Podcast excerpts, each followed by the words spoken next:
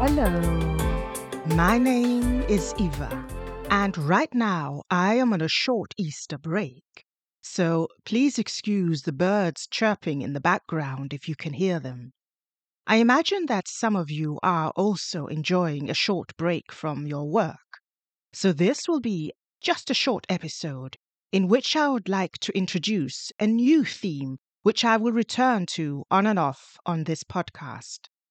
This theme centers around my favorite book to film adaptations, and one of my very favorite in this category is the 2011 film Tinker Tailor Soldier Spy, based on the novel of the same name and written by the master of the slow burn thriller, John Le Carre. The story, in book and film, follows the exploits of one George Smiley, a master spy, as he attempts to uncover the identity of a Soviet double agent traversing the secretive confines of British intelligence.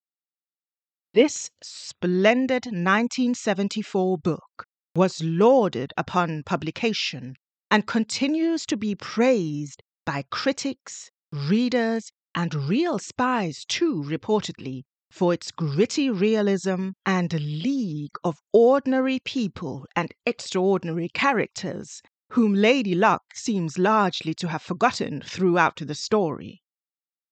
The film retains that same brilliant setup of discovering that a double agent must be at play, but the film then visually portrays the haunting atmosphere which looms all over the plot of this story. The film's opening scenes build to a crescendo of tense action, with small details in looks and mannerisms which are loaded with meaning and later reveal themselves to be of significance.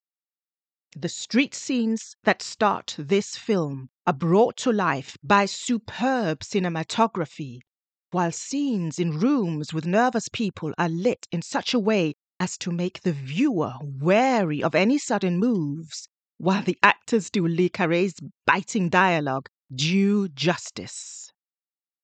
Now, some of you might remember an earlier BBC TV series about this story with Alec Guinness.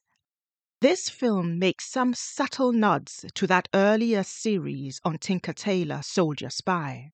For example, there is in the film a small but vital scene in which George Smiley acquires new eyeglasses. This scene ties his appearance in the film back to how Alec Guinness looked in the TV series. And I, for one, appreciate these small nods that you may catch if you know, but if you do not, there are other story developments in that particular scene which you will equally appreciate. This film features a star studded cast led by the ever enigmatic Gary Oldman, who plays George Smiley as a genius spy hiding behind an everyman countenance. Colin Firth appears as well, flexing his acting muscles alongside Benedict Cumberbatch and Tom Hardy. If you are hesitant to read thrillers set in the early 1970s and might be concerned that the story will come across as a little dated, perhaps, this well constructed story will intrigue you and is one of the best offerings of a political thriller set in our not so distant past. For while it does capture the British world and the scenery of the 1970s, what it is most concerned with is the age transcending fears, hopes, and greed of people caught up in ideals that do not fit them very well, betrayals that hurt everyone, and not least, self delusion which lasts way past the glaring evidence of truth.